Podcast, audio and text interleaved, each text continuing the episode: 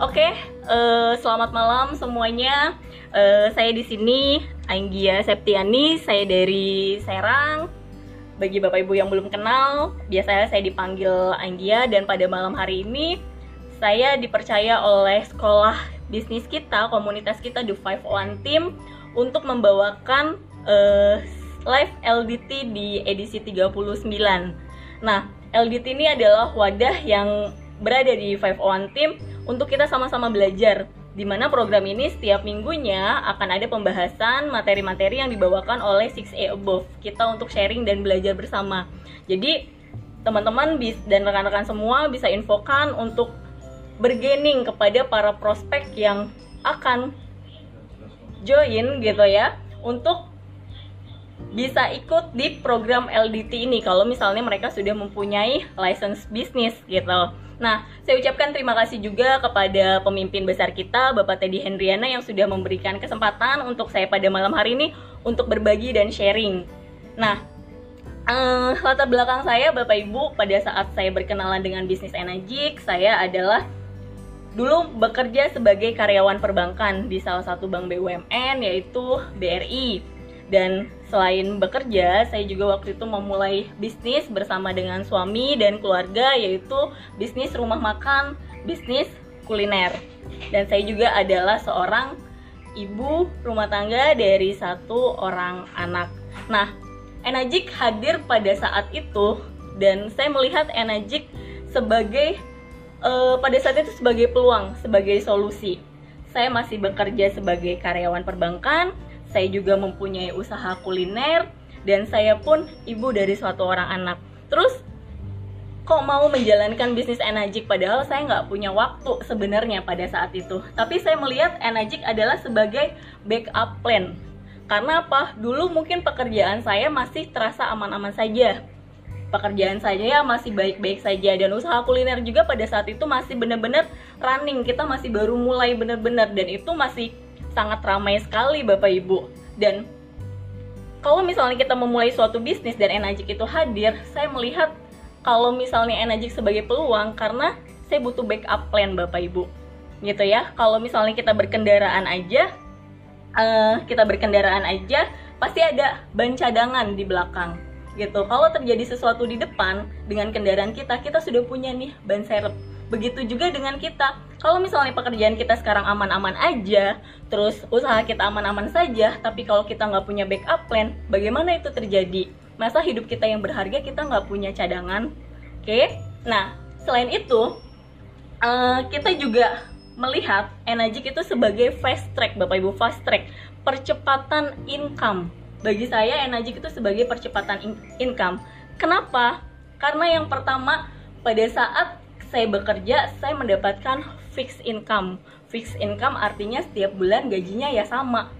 Mau saya ngerjainnya pekerjaannya 10 saya tetap dapat hasilnya 5 mau saya kualitas kerjanya ngerjainnya 20 kinerja saya 20 saya tetap dapat hasilnya 5 mau saya ngerjainnya gila-gilaan gaspol sampai kinerja saya 50 hasilnya tetap 5 ya itulah kalau misalnya saya bekerja sebagai karyawan tetap dapat fixed income flat ya segitu-gitu aja gitu ya. Nah, begitu juga sama dengan usaha kuliner. Dulu untuk dapetin profit income 10 juta, pada saat itu saya dan suami beserta keluarga udah melihat kita harus jual sampai dengan 1250 porsi untuk dapat net profit 10 juta. Itu bukan angka yang apa namanya? Uh, kecil gitu ya. Kalau misalnya kita setiap bulan bisa dapat segitu is okay. Tapi kan belum biaya operasional dan lain-lain. Nah begitu Enajik ini hadir itu benar-benar sebagai saya melihat ini sebagai peluang sebagai kendaraan saya untuk mendapatkan percepatan income. Enajik itu fast track bukan shortcut tapi bapak ibu ya. Nah tapi uh, tadi saya kerja terus saya punya usaha dan saya juga harus fokus urus anak saya tergerus rutinitas itu setiap hari everyday artinya apa? Saya punya masalah. Saya nggak punya waktu untuk jalanin Enajik sebenarnya saya harusnya bisa mengatakan seperti itu. Sepakat ya? Banyak nggak di antara bapak ibu semua yang bilang kalau misalnya saya nggak punya waktu atau anda ketemu prospek atau tim anda saya nggak punya waktu jalanin bisnis Enajik sama Bapak Ibu, kalau misalnya saya mempunyai alasan, saya juga nggak punya waktu untuk jalanin bisnis Enajik. Tapi saya melihat uh, kalau misalnya waktu menjadi masalah, saya butuh yang namanya solusi. Karena sebenarnya masalah itu hadir untuk kita terus bertumbuh. Bagaimana kita bisa memaksimalkan waktu selama 24 jam yang kita punya. Semua dari kita kan masing-masing punya waktu 24 jam. Benar ya Bapak Ibu ya? Semua dari kita punya waktu 24 jam yang sama. 1440 menit setiap harinya 86.400 detik. Semuanya sama, tidak ada satu orang pun yang punya waktu 25 jam, 30 jam, tidak ada Bapak Ibu. Perbedaannya, ada orang yang bisa memanfaatkan waktu dengan baik dan ada orang juga yang tidak bisa memanfaatkan waktunya dengan baik. Gitu. Banyak juga yang mempunyai kesalahan terbesar seperti ini selalu merasa mempunyai waktu. Ada juga yang kayak gitu. Dan mereka kebanyakan menunda. Ah, gampang lah, masih ada besok. Ah, gampang lah, masih ada lusa. Ah, gampang lah, masih ada minggu depan. Bener nggak? Banyak kejadian seperti itu. Karena apa? Waktu itu gratis, Bapak Ibu. Waktu diberikan oleh Tuhan gratis. Dan nilainya sebenarnya adalah priceless. Dan bagi saya pribadi, waktu itu lebih berharga dari uang. Karena kita bisa mendapatkan lebih banyak uang, tapi kita tidak bisa mendapatkan lebih banyak waktu. Seperti itu. Benar ya? Nah, ada cerita, saya pernah dengar sebuah cerita yang sebenarnya ini benar-benar uh, menginspirasi saya karena saya dulu benar-benar terjebak rutinitas saya nggak mau kayak gitu. Jadi saya ceritain uh, ada seorang ayah dia profesional setiap hari pergi pagi pulang malam bahkan sampai lembur kerjanya setiap hari hampir 10 jam. Sampai suatu ketika anaknya pada saat uh, ayahnya ini pulang dia nanya ayah? Ayah ayah gitu. Kenapa nak? Uh, ayah setiap harinya digaji berapa sama perusahaan? Oh dap kenapa? Enggak ada mau nanya aja. Oh ayah dapat uh, gaji setiap hari 400 ribu dengan kerja 10 jam. Oh berarti setiap jam ayah dibayar 40 ribu ya? Ya benar. Terus anaknya masuk kamar lagi. Nah terus pada saat besoknya anaknya ayahnya pulang lagi dia nungguin. Ayah ayah ade boleh minta uang 10 ribu nggak? Buat apa? Kamu mau jajan? Enggak boleh nggak ada minta uang 10 ribu nggak usah nanti aja ayah capek ayah mau istirahat gitu. Besok aja kita beli mainan dan lain-lain. Akhirnya anaknya datang lah anaknya ke kamar dan dia menangis. Tiba-tiba begitu anaknya mau tidur ayahnya nyamperin. Kenapa nak? Tadi kok mau minta uang 10 ribu? Aku udah ngumpulin aku udah ngumpulin uang 30 ribu kurang 10 ribu. Aku mau bayar aku mau bayar waktu ayah selama 4 jam supaya ayah bisa nemenin aku main dan di situ ayahnya bilang ya ayahnya langsung nangis gitu. Itulah bapak ibu waktu. Kadang anak kita tuh nggak bisa meminta materi. Anak kita tuh nggak minta materi dari kita tapi yang mereka butuhkan adalah waktu waktu yang berharga. Di situ juga saya berpikir waktu itu saya terjebak rutinitas pergi pagi pulang malam pergi pagi pulang malam sampai akhirnya uh, pergi pagi pulang malam terus di rumah makan nyampe rumah anak udah tidur bangun tidur dia yang nyari bukan saya bapak ibu. Yang dicari adalah mbaknya itu udah benar-benar jadi seperti goresan luka. Saya nggak boleh lama-lama seperti ini. Akhirnya karena saya punya masalah waktu ini saya harus punya kuncinya Bapak Ibu. Kunci manajemen waktu supaya saya bisa memanfaatkan waktu 24 jam ini dengan baik. Jadi kunci dari time management yang pertama adalah satu disiplin. Sudahkah kita disiplin dalam melakukan aktivitas setiap harinya? Nah disiplin ini kita lakukan kalau misalnya kita sebagai pebisnis energi kita disiplin menjadi core person distributor inti Sudahkah Bapak Ibu disiplin menjadi distributor inti? Apa aja itu distributor inti? Saya nggak akan bahas malam ini. Itu semua udah ada pembahasannya di LDT sebelumnya, gitu ya. Jadi kita benar-benar melakukan yang namanya disiplin, disiplin, dan disiplin. Ini saya juga sebenarnya sebagai uh, apa namanya pengingat buat diri saya sendiri karena saya juga sadar saya belum menjadi orang yang disiplin sesungguhnya gitu nah yang kedua kunci dari time management itu adalah komitmen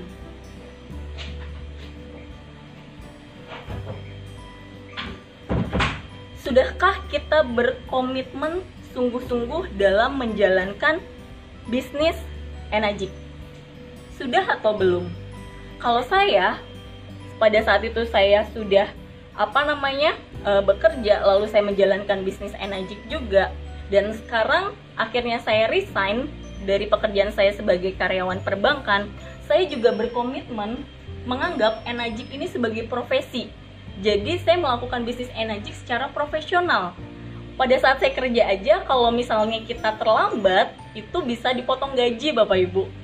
Jam 7 tank kita harus datang tepat waktu, komitmen, mau ada hujan badai, mau ada uh, apa namanya angin topan atau apa segala macam takut dimarahin bos kita datang. Nah, kita komitmennya sama nggak pada saat menjalankan bisnis energi? kita sudah melakukan pada saat melakukan edukasi ketemu sama orang kita sudah berkomitmen belum bisnis energik ini sebenarnya simple Bapak Ibu kalau misalnya kita sudah bekerja sesuai dengan apa namanya uh, fokus gitu ya sesuai dengan komitmen kita itu pasti akan tercapai kok gitu. Saya juga berkomitmen saya sudah membagi waktunya nih. Dari jam pagi bangun tidur sampai dengan jam 12 siang saya fokus menjadi ibu rumah tangga yang baik. Pada saat sekarang saya sudah resign gitu ya. Uh, fokus uh, bangun tidur gitu ya. Biasa beribadah sholat masak dan lain-lain. Fokus dengan anak saya Gio gitu. Main bareng-bareng terus enema juga setiap hari gitu ya itu dilakukan sampai dengan jam 12 siang nah di atas jam 12 siang setelah sholat duhur saya sudah merubah uh, jubah saya yang tadinya ibu rumah tangga, saya berubah menjadi profesi sebagai pebisnis energi. Saya melakukan yang namanya proses menjadi pebisnis energi. Saya melakukan aktivitasnya menjadi core person itu apa? Melakukan edukasi, melakukan follow up, presentasi, aktivitas yang menjadi pebisnis energi saya lakukan di atas jam 12 siang gitu. Baca buku, terus dengerin audio itu saya lakukan every day sampai dengan malam hari itu dilakukan dengan penuh komitmen nah terus yang ketiga kalau misalnya kita sudah komitmen menjalankan bisnis energi yang ketiga dari time management ini kita harus fokus nah fokus ini seperti apa bapak ibu? Fokus mencapai tujuan kita fokus mencapai goal kita. Banyak orang padahal sebenarnya sudah nih memulai oke okay, saya punya license saya mau berhasil di bisnis energi. Mereka melakukan prosesnya tapi akhirnya mereka belok kanan belok kiri nggak fokus ke depan. Padahal garis finish itu sebenarnya tinggal lima langkah lagi tapi mereka berhenti terlalu cepat banyak orang yang bisa mengawali bisa memulai tapi mereka nggak berani nggak berani berproses berproses terus sampai akhirnya mereka mencapai garis finish. Padahal garis finish itu udah ada di depan mata. Karena apa? Karena mereka kehilangan yang namanya fokus gitu ya. Jadi tiga kunci ini disiplin komitmen dan fokus ini adalah tiga kunci dalam kita untuk memanajemen waktu nah selain tadi yang saya bilang disiplin dalam hal uh, menjadi core person saya juga mendisiplinkan diri saya untuk terus belajar. Nah, salah satu untuk bentuk disiplin, saya punya buku juga Bapak Ibu, ini buku agenda kerja. Jadi Bapak Ibu sudah tahu nih apa yang harus dilakukan. Saya juga terus mencatat Bapak Ibu agenda-agenda kerja saya setiap setiap waktu. Ini saya proses di sini di buku kerjanya ini. Gitu ya. Itu salah satu bentuk disiplin saya karena saya sering lupa jadi harus banyak mencatat oke nah dari disiplin ini tadi salah satu kuncinya adalah saya mulai disiplin untuk belajar saya terus belajar dan mengupgrade diri karena apa kalau misalnya kita merasa uh, sudah matang, pasti kita akan menjadi busuk. Sepakat ya Bapak Ibu ya? Tapi kalau misalnya kita terus merasa hijau, kita pengen terus untuk belajar, mengupgrade diri, kita akan menjadi bertumbuh. Nah, salah satu proses belajarnya di bisnis uh, industri network marketing yaitu saya belajar belajar membina hubungan. Karena ini sangat penting di industri network marketing. Sebenarnya bukan hanya di industri network marketing, di kehidupan kita sehari-hari pun kita harus bisa namanya membina hubungan karena kita berhubungan dengan banyak orang. Bener ya? Kalau misalnya kita mencapai 6A pun kan kita mendistribusikan 100 unit. Tapi itu bukan hanya 100 unit mesin Bapak Ibu, itu adalah sekumpulan orang-orang dengan berbagai macam karakter, sekumpulan manusia. Dan salah satu pondasi di bisnis network marketing adalah bagaimana cara kita membina hubungan dengan banyak orang? Bagaimana kita uh, memenangkan hati mereka? Supaya apa? Supaya bisnis kita pun ikut berkembang. Sepakat? Gitu ya? Nah sama. Kalau misalnya uh, belajar dalam membina hubungan juga ini penting. Kalau misalnya kita tahu karakter pasangan kita karakter anak kita, karakter tim kita, karakter orang tua itu akan sangat membantu. Kalau kita sudah punya ilmu seni dalam membina hubungan. Nah, yang membina hubungan pertama adalah bagaimana kita memenangkan hati mereka. Gimana caranya Bapak Ibu kalau misalnya mau memenangkan hati uh, orang yang baru Anda kenal, para prospek yang baru Anda temui? Saya cuma punya kuncinya ada tiga Bapak Ibu. Tiga lagi ya. eh dong ya, energik tiga gitu ya. Senang dengan tiga. Jadi tiga kunci untuk memenangkan hati manusia yang pertama adalah how to win people. How to win people. Saya nggak bisa lihat komennya ya. Jadi yang pertama adalah kita harus senyum. Berikan senyum yang manis pada saat kita bertemu dengan orang senyum itu gratis loh. Senyum itu juga ibadah. Jadi jangan pada saat ketemu orang anda merengut. Jangan pada saat ketemu orang anda cemberut. Muka yang cemberut merengut nggak akan disukain bapak ibu. Tapi kalau misalnya anda berikan senyuman yang manis orang pertama kali pada saat satu detik 10 detik mereka melihat kita mereka akan balas nggak senyumannya? Akan balas itu salah satu teknik cara memenangkan hatinya. Dan itu juga salah satu teknik pada saat kita prospecting ketemu dengan orang. Senyum. Itu ya. Nah Terus yang kedua, cara memenangkan hatinya adalah banyak mendengar daripada berbicara. Sepakat? Banyak nggak yang selama ini ketemu orang-orangnya Oce, terus orangnya cerita, mulu ngomong, terus banyak bapak ibu? Ya banyak. Oke ya, gimana kalau ngedengerin orang yang ngomong terus? Ya kita iyahin aja bapak ibu. Sebenarnya apa? Cara kita memenangkan hati uh, orang adalah dengan kita banyak mendengar. Kenapa? Tuhan menciptakan kita dua telinga dan satu mulut. Pasti ada maksudnya. Artinya apa? Kita harus lebih banyak mendengar daripada kita berbicara. Dan orang pun akan senang kalau misalnya didengarkan. Orang akan lebih uh, nyaman dengan kita kalau dia merasa didengarkan. Itu artinya kita menghargai mereka. Oke, jadi banyak mendengar dan sedikit berbicara. Lalu yang ketiga adalah cara memenangkan hati orang adalah kita selalu sebut nama. Nah, ini penting Bapak Ibu.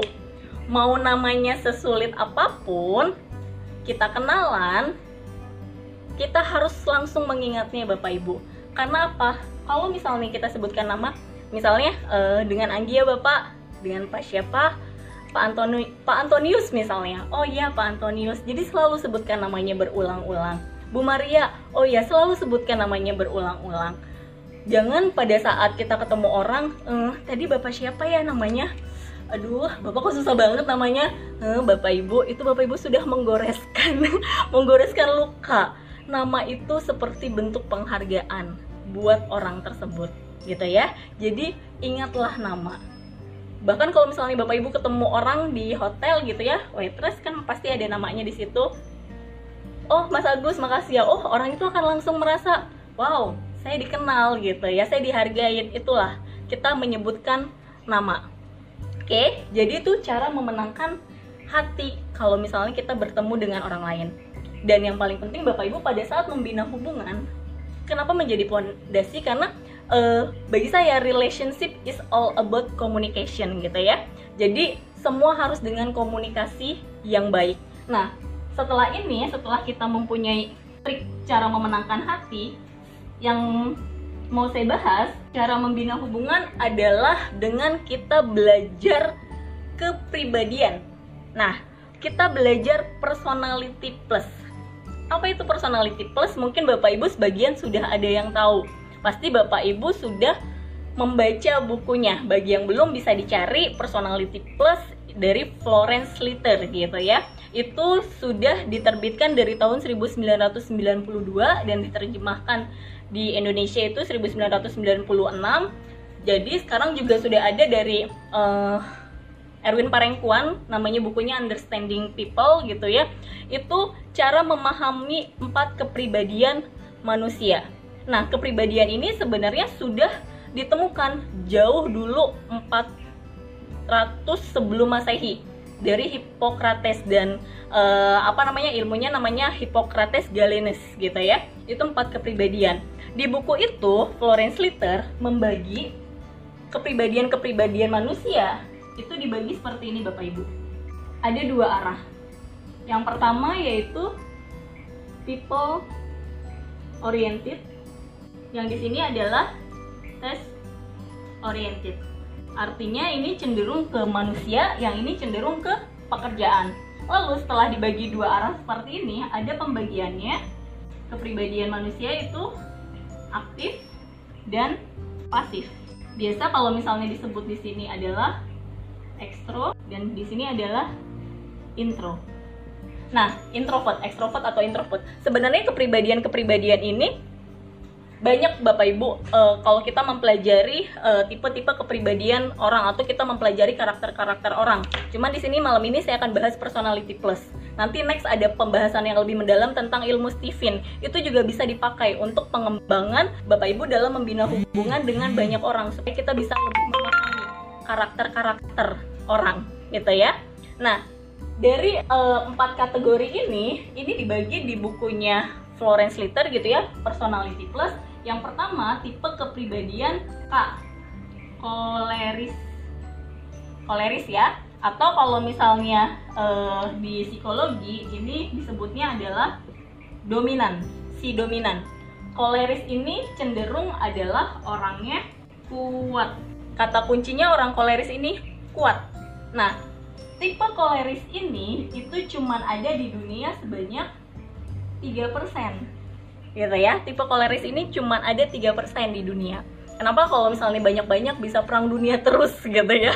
Kalau misalnya banyak orang koleris di dunia ini. Nah, tipe koleris ini Kata kuncinya juga Yang menjadi ketakutan mereka adalah Mereka takut yang namanya dimanfaatkan Tipe koleris Tipe koleris tipenya apa aja? Bapak Ibu bisa melihat dari dirinya sendiri atau dari tim atau pasangannya dan lain-lain. Tipe koleris kekuatannya mereka adalah seorang leader. Dan mereka adalah pengambil keputusan yang terbaik, mereka aktif, terus berkemauan keras, bebas dan mandiri, suka tantangan, solutif dan praktis, mau memimpin dan mengorganisasi.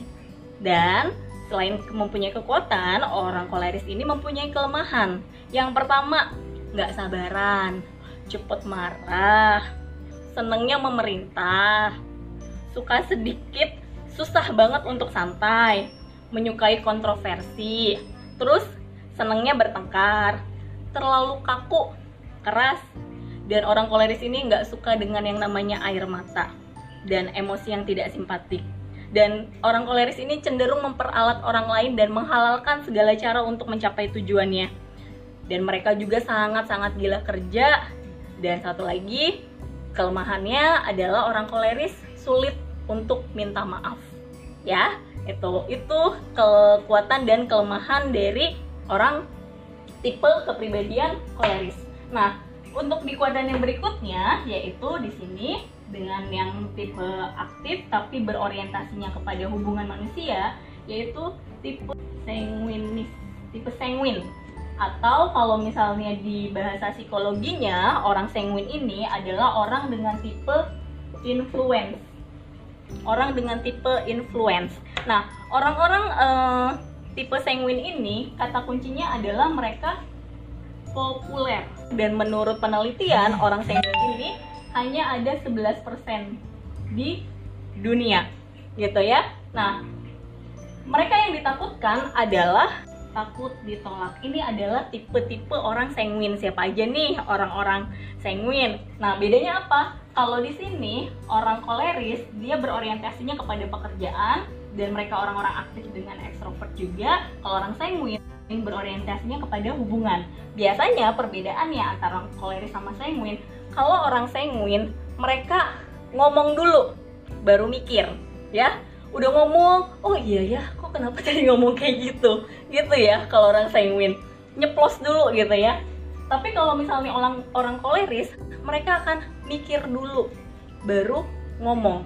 Jadi perbedaannya di sini kalau yang kuadran ini biasa disebutnya feeling yang berorientasi kepada manusia. Kalau berorientasi kepada pekerjaan ini thinking seperti itu. Nah orang-orang sanguin ini kekuatannya apa aja sih? Mereka suka berbicara. Senengnya ngomongnya banyak banget gitu ya. Kalau ngomong nggak bisa diberhentiin. Sampai lupa waktu. Terus antusias ekspresif gitu ya. Terus ceria penuh dengan uh, rasa ingin tahu.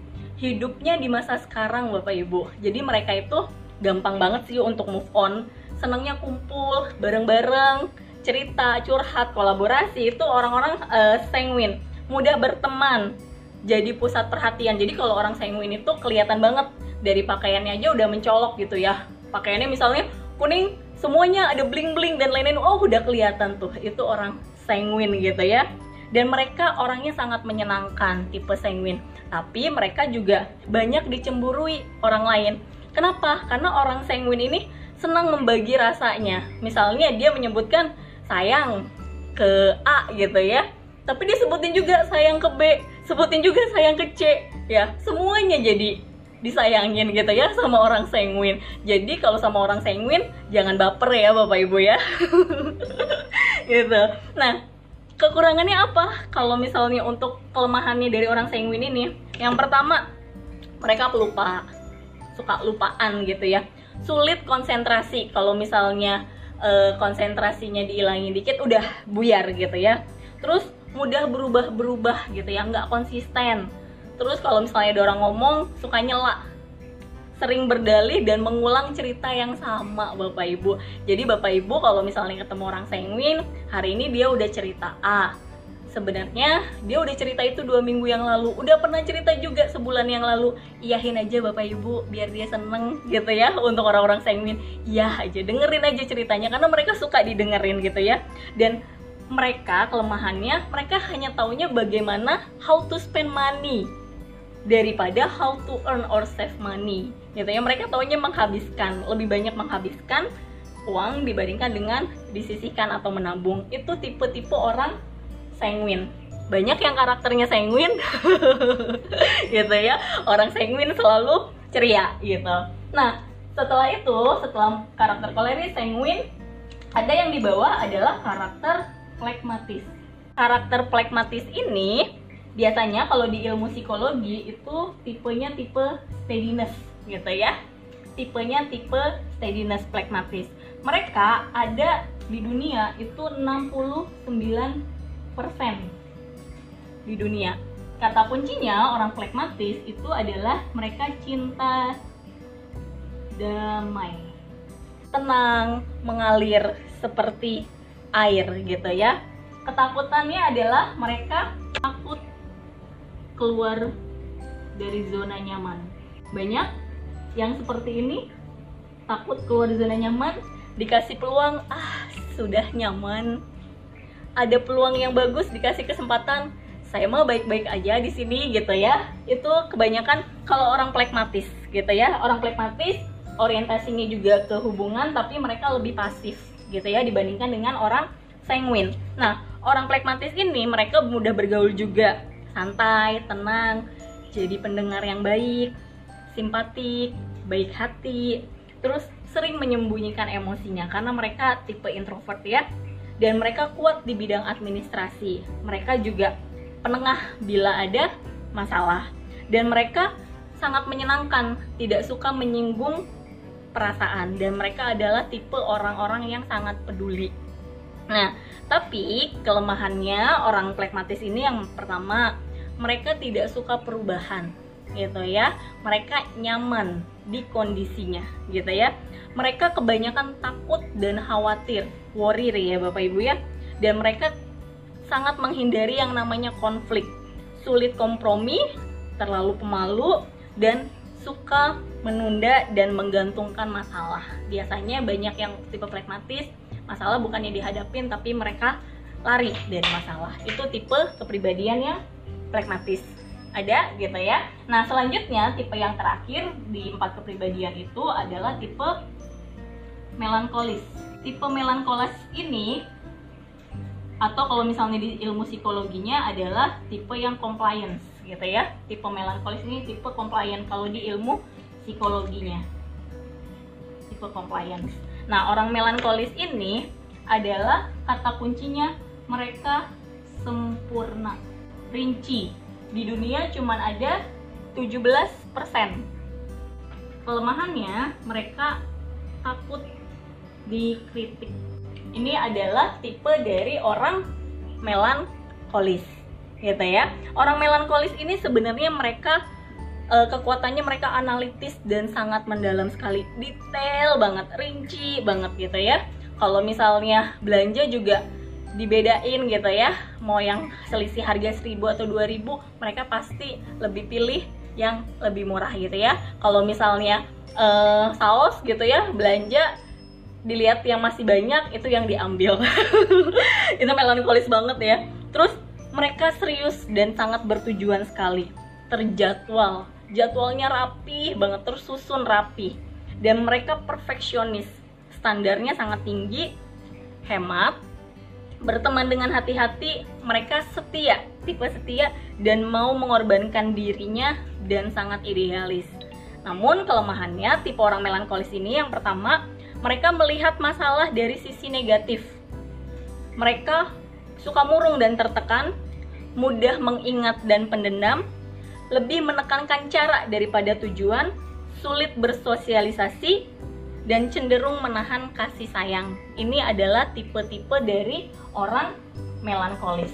Nah, empat kepribadian ini sebenarnya semua dari kita itu punya Bapak Ibu. Bapak Ibu sudah lihat ya, saya ini tipe kepribadian apa? Oh, tim saya sepertinya kepribadian apa gitu ya. Nah, uh, jadi dari empat kepribadian ini itu ada yang namanya campuran alami. Kalau campuran alami sebelah sini Bapak Ibu. Ke sini atau ke sini. Jadi campuran alami koleris sanguin dominannya atau sanguin koleris. Ini campuran alami atau melankolis plekmatis atau plekmatis melankolis. Ini tipe yang campuran alami jadi kita kan memang tidak 100% koleris, tidak 100% sanguin, tapi ada campurannya seperti itu. Itu campuran alami. Ada yang campuran pelengkap adalah dari atas ke bawah atau bawah ke atas, yaitu campuran pelengkap koleris, melankolis atau melankolis koleris atau sanguin plekmatis atau plekmatis sanguin. Nah, ini yang tipe campuran pelengkap Nah, ada yang campuran kebalikan gitu ya. Ada sih sebenarnya Bapak Ibu, cuman emang nggak banyak juga. Mereka koleris, tapi plekmatis juga seperti ini ya. Atau plekmatis tapi koleris. Atau sanguin dan melankolis, melankolis, sanguin. Ini campuran terbalik. Jadi karakter kita sebenarnya punya dari ini semua. Nah, kalau misalnya kita udah tahu kepribadian kita seperti apa, kita tahu kekuatan dan kelemahan kita seperti apa, sebenarnya itu akan menjadi lebih powerful Bapak Ibu. Kenapa? Jangan sampai kalau misalnya Bapak Ibu udah tahu ke kekuatan dan kelemahannya malah dijadikan sebagai alibi pembenaran. Bukan seperti itu. Misalnya Bapak Ibu uh, mau ngelakuin edukasi terus daftar namanya acak-acakan gitu ya. Terus membenarkan dirinya aku kan sanguin ya nggak apa-apa dong aku seperti itu. Bukan seperti itu ya bapak ibu ya. Justru karena anda sanguin anda tahu kelemahannya anda lupa nggak pernah mencatat dan lain-lain jadilah seperti melankolis yang detail mencatat. Karena apa? Kita kan punya tujuan kita kan punya goal. Seperti itu. Nah terus kalau misalnya kita udah punya tahu karakter-karakter kita seperti apa cara komunikasi yang efektif dengan mau tahu Bapak Ibu kan? Cara komunikasi efektif dengan tim atau prospek yang mereka punya kepribadian karakter seperti ini.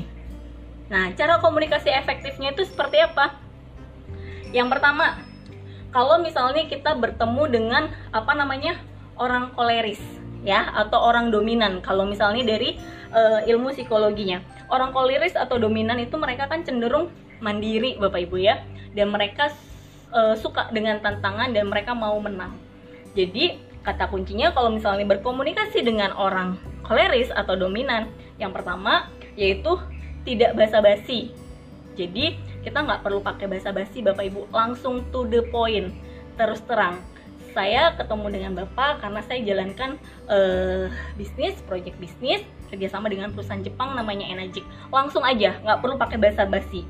Dan beri kesempatan untuk win-win gitu ya orang koleris ini suka sekali dengan tantangan. Gampangnya kalau misalnya punya tim yang atau prospek yang koleris bapak ibu tinggal kasih tantangan aja ke mereka. Pak di Indonesia nih yang berhasil menjual 100 unit tercepat ada waktunya 6 bulan loh bapak ibu. Namanya Pak Indra Friadi nah kalau misalnya uh, saya sih percaya saya bisa melihat bapak kayaknya bisa deh lebih dari Pak Indra Priyadi itu lebih cepat daripada enam bulan. Itu orang koleris ditantang aja bapak ibu. Nah itu tipe orang koleris dominan ya. Nah terus yang kedua cara berkomunikasi dengan tipe orang sanguin atau tipe orang influence kalau ilmu psikologinya. Orang sanguin orang influence itu mereka kan bersahabat dan mereka uh, apa namanya senang untuk diakui dan dikagumi Bapak Ibu, tipe-tipe orang sanguin ini. Jadi kalau misalnya berkomunikasi efektif dengan orang sanguin atau orang influence, yang pertama kita luangkan waktu untuk bisa bergaul dengannya. Kita bersosialisasi. Buat diri kita jadi nyaman dulu. Dengarkan apa yang dia omongkan, biarkan dia bercerita, biarkan dia mengeluarkan pendapatnya. Gitu ya. Yang kedua apa? Kita tanya pendapatnya. Kita sering berbicara tentang diri mereka karena orang sanguin ini senang akan pujian gitu ya. Nah, terus itu adalah tipe orang sanguin atau tipe orang influence. Yang ketiga adalah tipe orang plekmatis atau kalau misalnya di ilmu psikologi tipe orang steadiness. Orang plekmatis atau tipe steadiness itu mereka bisa diandalkan, mereka inginnya diterima dan mereka mau di lingkungan yang harmonis. Itu adalah tipe orang plekmatis.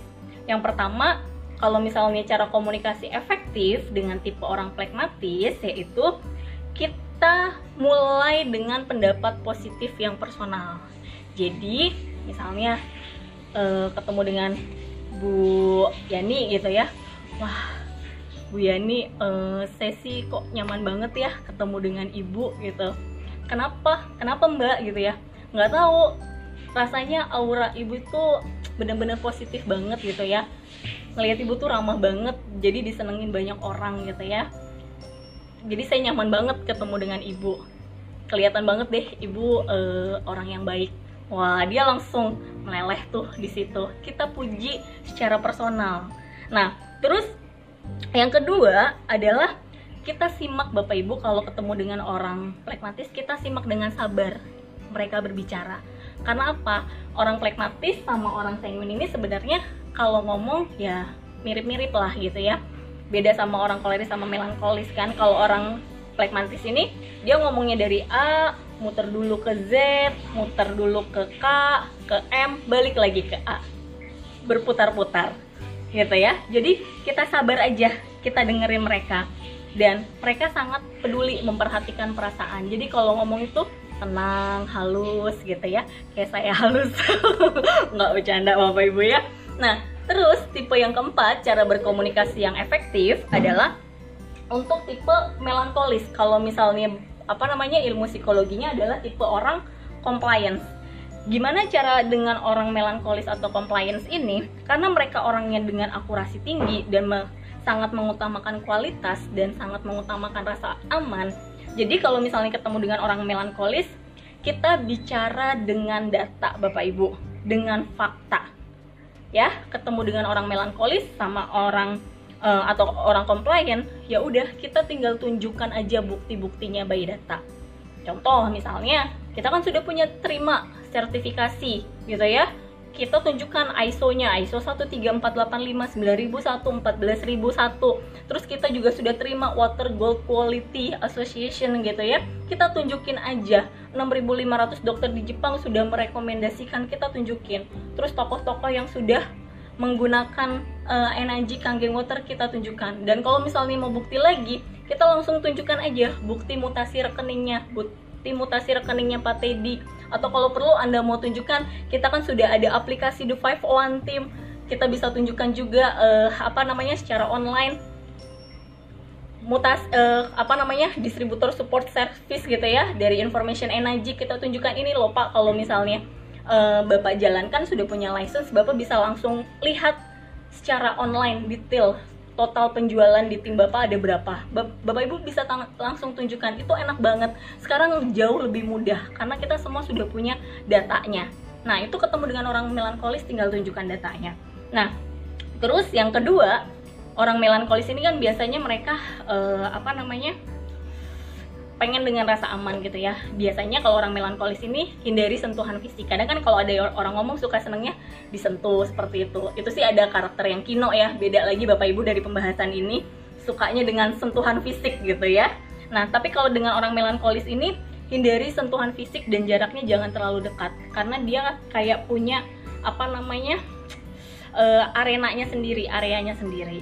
Itu cara kita berkomunikasi secara efektif dari tipe 4 kepribadian ini. Nah, kita udah tahu nih cara komunikasi yang efektif, kita udah tahu juga kepribadian kita seperti apa, kita udah tahu uh, tim kita kepribadiannya seperti apa. Ini sebagai basic Bapak Ibu, basic Bapak Ibu untuk mengetahui cara membina hubungan. Karena apa? Kalau misalnya kita sudah uh, apa namanya? memahami manusia, understanding people, itu kita akan lebih mudah building networknya jadi membina hubungan, relationship, komunikasi itu sebagai salah satu fondasi di bisnis network marketing. Bapak Ibu punya dua kuncinya, melakukan actionnya tadi dengan time management waktu yang bagus, disiplin, komitmen, uh, fokus dan Bapak Ibu sudah punya soft skillnya untuk mengetahui dengan karakter masing-masing orang, mengetahui kekuatan dan kelemahan kita dan itu memblend jadi satu, itu akan menjadi full power Bapak Ibu. Bapak Ibu akan lebih cepat nyampe ke goal tujuannya gitu. Nah, action yang tepat, soft skill yang baik itu sudah menjadi dibungkus menjadi satu paket. Nah, itu dari personality plus. Untuk lebih lengkapnya, Bapak Ibu menjadi core person, belajar, baca bukunya lagi, ilmu-ilmunya itu di bukunya personality plus gitu ya. Jadi kalau pembahasan saya tadi hanya basicnya. Untuk lebih memahaminya Bapak Ibu harus baca sendiri. Gitu. Kalau misalnya kita sudah baca sendiri, kita akan lebih paham. Nah, eh, pembahasan kepribadian, time management, sudah mau jam 10 juga Bapak Ibu ya.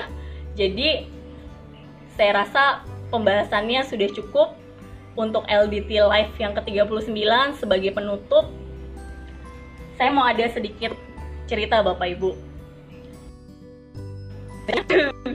Boleh ya sharing sedikit cerita untuk menutup LDT Live yang ke-39 ini. Saya mau cerita mengenai tentang kekuatan akan sebuah harapan. Jadi ceritanya uh, di sebuah ruangan ada empat lilin yang menyala. Tapi lama kelamaan lilin itu sedikit sedikit demi sedikit habis meleleh. Dengan suasana yang begitu sunyi terdengarlah percakapan empat lilin tersebut. Yang pertama aku adalah damai. Lilin pertama berkata aku adalah damai. Namun manusia tidak mampu menjagaku maka lebih baik aku mematikan diri aku jadi akhirnya lilin damai itu padam lilin yang pertama lalu lilin yang kedua berkata aku adalah iman sayang aku tak berguna lagi Manusia tidak mau mengenaliku. Untuk itu tak ada gunanya aku hidup. Hembusan angin, akhirnya lilin kedua mati. Lalu ada lilin ketiga. Dengan sedih, giliran lilin ketiga berbicara. Aku adalah cinta. Tak mampu lagi aku untuk tetap menyala. Manusia tidak lagi memandang dan menganggapku berguna. Mereka saling membenci, bahkan membenci mereka yang mencintainya, membenci keluarganya. Tanpa menunggu lagi, akhirnya lilin ketiga itu padam. Tiba-tiba ada seorang anak datang ke ruangan tersebut dan melihat tiga lilin itu mati. Lalu anak tersebut menangis, jangan mati, jangan mati, aku takut, aku takut, aku takut kegelapan, apa yang terjadi? Anak itu nangis terseduh-seduh, tiba-tiba ada satu lilin yang terakhir. Dengan terharu, lilin keempat itu berkata, jangan takut nak, jangan menangis, selama aku masih ada dan aku masih menyala, kita tetap dapat selalu menyalakan ketiga lilin tersebut. Siapa aku? Aku adalah harapan. Dengan mata bersinar, anak tersebut lalu menyalakan lilin harapan itu ke ketiga lilinnya. Apa yang tidak pernah mati sebenarnya adalah hanyalah harapan Bapak Ibu dalam hati kita masing-masing. Semoga harapan itu jadi alat. Dan anak tersebut juga mengembalikan situasinya yang tadinya sudah mati menjadi terang lagi. Semua bisa saja lenyap tapi jangan sampai harapan itu lenyap. Jangan sampai pengharapan kepada Tuhan kepada pencipta kita itu lenyap. Karena dengan harapan itu bisa menyalakan kembali iman damai dan cinta untuk bangkit nah Bapak Ibu LDT yang ke-39 ini sudah selesai. Uh, saya ucapkan terima kasih. Salam gaspol. Wassalamualaikum warahmatullahi wabarakatuh